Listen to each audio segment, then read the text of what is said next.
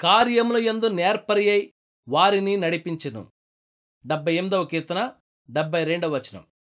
నువ్వు నడవవలసిన దారి గురించి సందేహమేమైనా ఉంటే నీ నిర్ణయాన్ని దేవుని ఆత్మ ఎదుట ఉంచు. వెళ్ళవలసిన దారిని తప్ప మిగతా దారులన్నిటినీ మూసేయమని ఆయన అడుగు.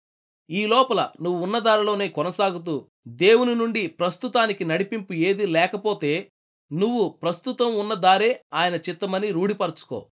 ఆ దీర్ఘమైన దారి వెంట నువ్వు వెళ్ళేటప్పుడు దేవుడు నీ ముందుగా వెళ్తూ నిన్ను ఆకర్షించి తప్పుదారి పట్టించడానికి ఎదురుచూస్తున్న తలుపులన్నిటికీ తాళం వేసేస్తాడు.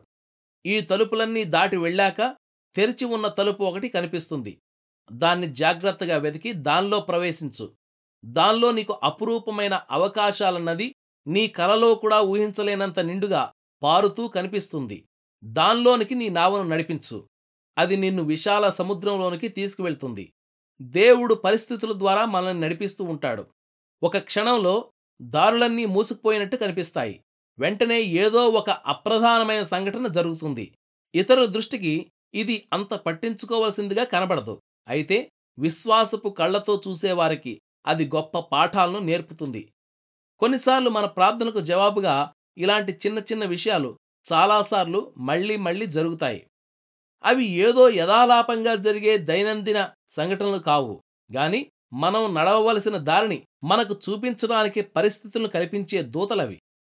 రాత్రివేళ రైలు బండిలో వెళ్తుంటే పెద్ద పట్టణాల్ని సమీపిస్తుండగా కానువచ్చే విద్యుత్ దీపాల్లాగా ఈ సంఘటనలు పుష్కలంగా కనిపిస్తూ మన గమ్యం వైపు సాగిపోవడానికి మనల్ని ప్రోత్సహిస్తాయి. నడిపింపు కోసం నువ్వు ఆయన దగ్గరకు వెళ్తే నిన్ను ఆయన నడిపిస్తాడు. కానీ నీ సగం నమ్మకాన్ని అసంపూర్ణమైన విశ్వాసాన్ని ఆయన సహించడు.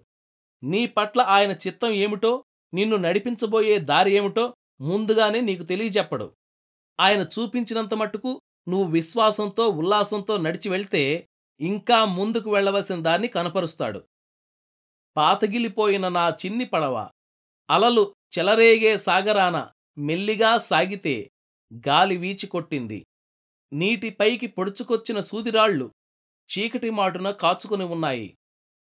నా నావికునికి ఇవన్నీ ఇంకెన్నెన్నో ముందుగానే తెలుసు.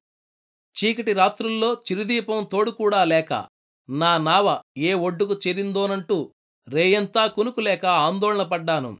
నా నావికునికి దూరతీరాల్లోని నా గమ్యమేమిటో నాకంటే బాగానే తెలుసు.